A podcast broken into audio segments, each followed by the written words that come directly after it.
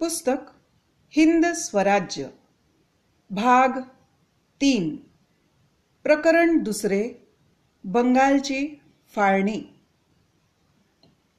तुम्ही म्हणता त्याप्रमाणे विचार करता काँग्रेसमुळे स्वराज्याचा पाया घातला गेला हे बरोबर वाटते. तरी ती काही खरी जागृती म्हणता येणार नाही हे तुम्हालाही कबूल करावे लागेल. खरी जागृती केव्हा आणि कशी झाली? बीज कधी दिसत नाही. ते आपले काम मातीच्या खाली करते. आणि ते नष्ट होऊन जाते तेव्हाच झाड जमिनीवर येते. काँग्रेसविषयी तसेच समजा जिला तुम्ही खरी जागृती म्हणता ती बंगालच्या फाळणीमुळे झाली. त्याकरिता लॉर्ड कर्झनचे आभार मानले पाहिजेत. बंगालच्या फाळणीच्या वेळी बंगाली लोकांनी कर्झन साहेबांना फार विनवण्या केल्या पण ते आपल्या सत्तेच्या दर्पात बेपरवा राहिले. भारतीय लोक काय? फक्त बडबड करतील. बाकी त्यांच्या हातून काही व्हायचं नाही असे ते समजून चालले. त्यांनी अपमानास्पद भाषा वापरली आणि जबरदस्तीने बंगालचे तुकडे केले. या दिवसापासून इंग्रजी राज्याचे तुकडे झाले असे म्हणता येईल. बंगालच्या फाळणीने जो धक्का इंग्रजी सत्तेला मिळाला तो दुसऱ्या कोणत्याही गोष्टीने मिळालेला नाही. याचा अर्थ असा नव्हे की दुसरे जे अन्याय झाले ते या फाळणीपेक्षा कमी महत्त्वाचे होते. मिठावरचा कर हा काही लहान अन्याय नव्हे. अशासारखी आणखी बऱ्याच गोष्टी आपल्याला आणखी दिसतील. पण बंगालच्या फाळणीला विरोध करायला लोकांची तयारी झाली होती. लोकांची भावना त्यावेळी तीव्र होती. त्यावेळी बंगालचे पुष्कळ पुढारी आपले सर्वस्व गमवायला तयार होते. आपल्या सामर्थ्याची त्यांना जाणीव होती. त्यामुळे एकदम भडका उडाला. तो आता विझण्याजोगा नाही. विझण्याची जरुरीही नाही. फाळणी मोडेल बंगाल पुन्हा एक होईल. पण इंग्रजांच्या जहाजाला जी भेग पडली आहे ती आता राहणारच. ती दिवसेंदिवस रुंदावत जाईल. जागा झालेला हिंदुस्थान परत झोपी जाईल हे अशक्य आहे. फाळणी रद्द करण्याची मागणी ही स्वराज्याचीच मागणी आहे. बंगालचे पुढारी ही गोष्ट बरोबर जाणून आहेत. इंग्रज सत्ताधारीही ते जाणून आहेत. म्हणूनच फाळणी रद्द झाली नाही. जसजसे दिवस जात आहेत तसतशी लोकांची तयारी होत आहे. राष्ट्राची घडण काही एका दिवसात होत नसते. त्यासाठी अनेक वर्ष लागतात. फाळणीचे परिणाम तुम्हाला काय दिसले? आजवर आपण असे समजून चाललो की बादशहाकडे अर्ज करावे आणि अर्ज करून दाद नाही मिळाली तर सहन करीत राहावे. तरीही अर्ज सुद्धा करीतच राहावेत. फाळणी झाल्यानंतर लोकांना दिसून आले की अर्जाच्या मागे बळ पाहिजे. लोकात क्लेश सोसण्याची शक्ती पाहिजे. हा नवा आवेश हा फाळणीचा मुख्य परिणाम म्हणता येईल. हा आवेश वृत्तपत्रांच्या लेखात दिसू लागला. लेख कडक होऊ लागले. जी गोष्ट लोक भीतभीत किंवा गुप्तपणे करीत ती उघड होऊ लागली. लिहिली जाऊ लागली. स्वदेशीची चळवळ सुरू झाली. इंग्रजांना बघून लहान मोठे पळत सुटायचे. ते आता भिनासे झाले. माराला सुद्धा डरेनासे झाले. तुरुंगात जायची त्यांना दिक्कत वाटेनाशी झाली. आणि हिंदुस्थानचे काही सुपुत्र तर आज देशाबाहेर हद्दपार झाले आहेत. अर्ज विनंत्यांपेक्षा हे काहीतरी निराळे घडत आहे. अशा रीतीने लोकात खळबळ सुरू आहे. बंगालचे वारे उत्तरेकडे पंजाबपर्यंत आणि मद्रास इलाख्यात कन्याकुमारीपर्यंत पोचले आहे. याशिवाय आणखी काही प्रभावी परिणाम तुमच्या लक्षात येतो का? बंगालच्या फाळणीने इंग्रजांच्या जहाजाला जसा तडा गेला ना तसे आपल्यात सुद्धा तडा गेला आहे. फूट पडली आहे. मोठ्या घडामोडीचे परिणाम असे मोठेच व्हायचे. आपल्या पुढाऱ्यात दोन तट पडले आहेत. एक मॉडरेट आणि दुसरा एक्स्ट्रीमिस्ट त्यांना आपण मवाळ आणि जहाल असे म्हणू शकतो. कोणी मॉडरेटला भित्रा पक्ष आणि एक्स्ट्रीमिस्टला धाडसी पक्ष असेही म्हणतात.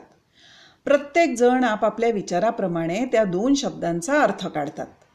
हे पक्ष जे पडले आहेत त्यांच्यात कडवटपणाही उत्पन्न झाला आहे ही गोष्ट मात्र खरी.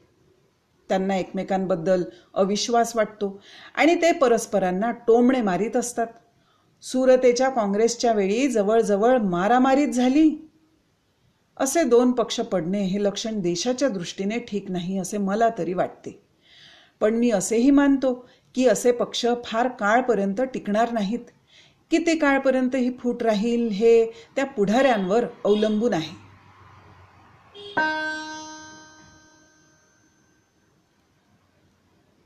प्रकरण तिसरे अस्वस्थता आणि असंतोष. तर मग वंगभंग हे तुम्ही जागृतीचे कारण मानता. त्याने पसरलेली अस्वस्थता ही योग्य म्हणायची की अयोग्य? माणूस झोपेतून उठला की आळोखे पिळोखे देतो. इकडे तिकडे फेऱ्या मारतो आणि थोडा वेळ तो अस्वस्थ असतो. त्याला पुरते भान यायला वेळ लागतो. तसेच वंगभंगाने जागृती झाली खरी पण सुस्ती अजून गेलेली नाही. अजून आळस देण्याच्या अवस्थेत आपण आहोत. अजून अवस्था अशांतीची आहे. जशी झोप आणि जागेपणा यांच्यामधली अवस्था आवश्यक म्हणायची आणि म्हणून ती योग्य आहे असे म्हणायचे तशी बंगालची फाळणी. बंगालमध्ये आणि म्हणून हिंदुस्थानात जी अस्वस्थता आहे ती सुद्धा योग्य म्हणता येईल. अस्वस्थता आहे हे आपल्याला माहीत आहे. त्यामुळे त्या अवस्थेतून आपण बाहेर पडू शकू. झोपेतून उठल्यानंतर एकसारखे आपण काही आळसच देत राहत नाही. तर आपल्या प्रकृतीप्रमाणे थोडाफार वेळ घेऊन मग पुरते जागे होतो. तसेच आजच्या अवस्थेतून आपण अवश्य बाहेर पडू. अस्वस्थता ही काही कोणाला आवडणारी गोष्ट नाही. अस्वस्थतेचे दुसरे रूप कोणते म्हणता येईल? अस्वस्थता हा खरे पाहता असंतोषच आहे. तिला आपण अनरेस्ट म्हणतो. काँग्रेसच्या काळी त्याला डिस्कंटेंट म्हणत. मिस्टर ह्यूम नेहमी म्हणत की हिंदुस्थानात असंतोष पसरविण्याची जरुरी आहे. असंतोष ही फार उपयुक्त गोष्ट आहे. जोपर्यंत मनुष्य आपल्या वर्तमान स्थितीत संतुष्ट राहतो तोपर्यंत त्याला त्यातून बाहेर पडण्याविषयी समजाविणे ही गोष्ट कठीण आहे. म्हणून कोणत्याही सुधारणेच्या पूर्वी असंतोष असल्याच पाहिजे. वर्तमान वस्तूविषयी असंतोष उत्पन्न होतो तेव्हाच ते टाकून द्यायचे मनात येते. तसा असंतोष थोर भारतीय पुरुषांची आणि इंग्रजांची पुस्तके वाचून आपल्या मनात उत्पन्न झाला आहे. त्या असंतोषाने अस्वस्थता आली आणि त्यातून कित्येक मेले कित्येक भणंग भिकारी झाले कित्येक हद्दपार झाले. कित्येक तर तुरुंगात पडले. ही सर्व चिन्हे चांगली म्हणता येतील पण त्यांचा परिणाम वाईट होण्याचीही शक्यता आहे. प्रकरण चार. स्वराज्य म्हणजे काय?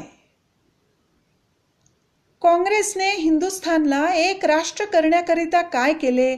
वंगभंगाने जागृती कशी केली? अस्वस्थता आणि असंतोष कसा पसरला? हे समजले.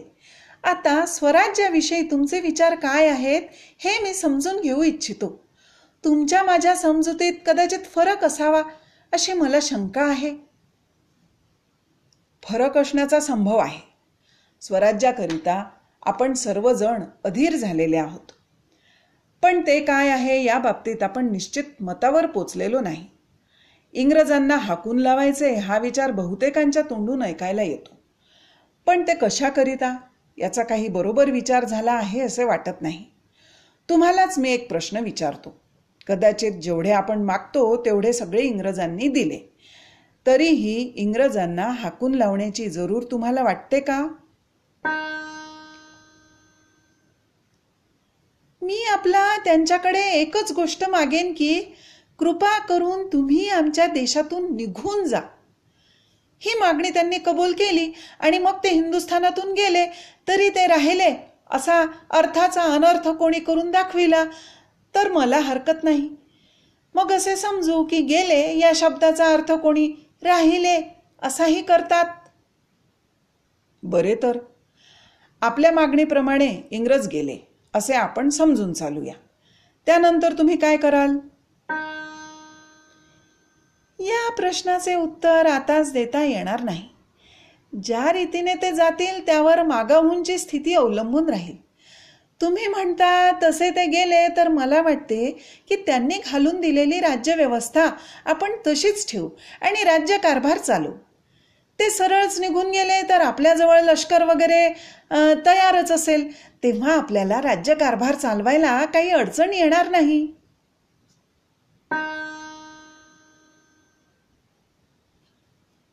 तुम्ही खुशाल तसे समजा. मला मात्र तसे वाटत नाही. तरी मी आत्ताच त्या बाबतीत जास्त चर्चा करू इच्छित नाही. मला तुमच्या प्रश्नाचे उत्तर दिले पाहिजे. ते मी तुम्हालाच काही प्रश्न विचारून चांगल्या रीतीने देऊ शकेन. तेवढ्यासाठी काही प्रश्न विचारतो. आपण इंग्रजांना कशासाठी हाकून देऊ इच्छितो? कारण त्यांच्या राज्यकारभारामुळे देश कंगाल बनत चालला आहे.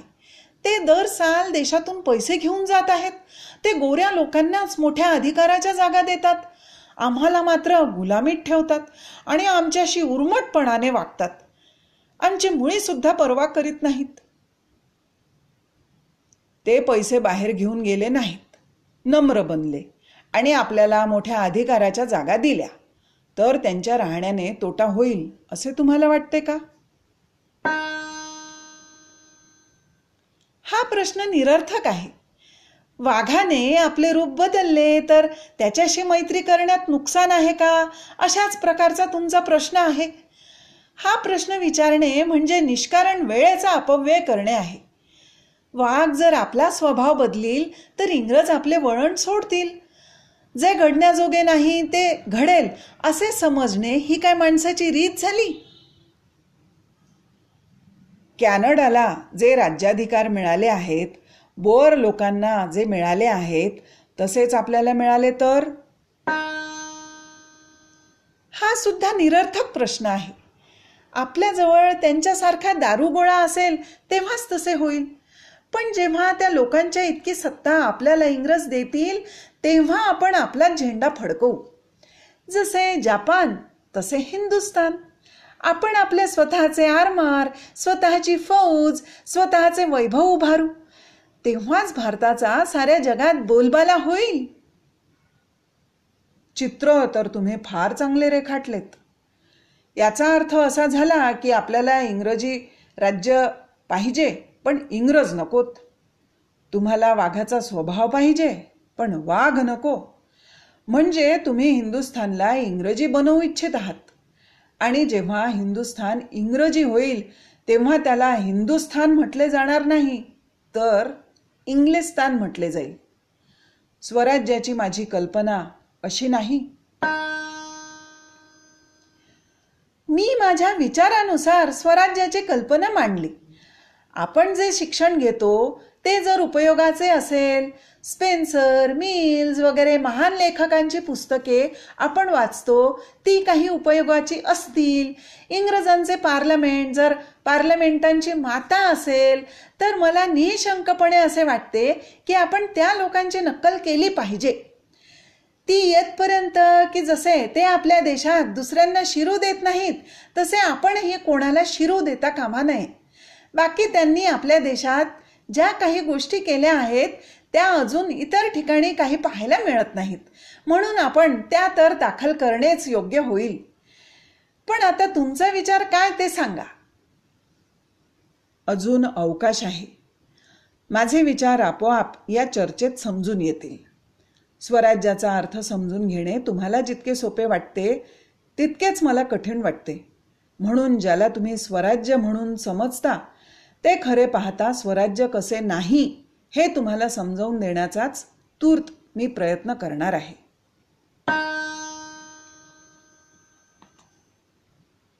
भाग तीन समाप्त.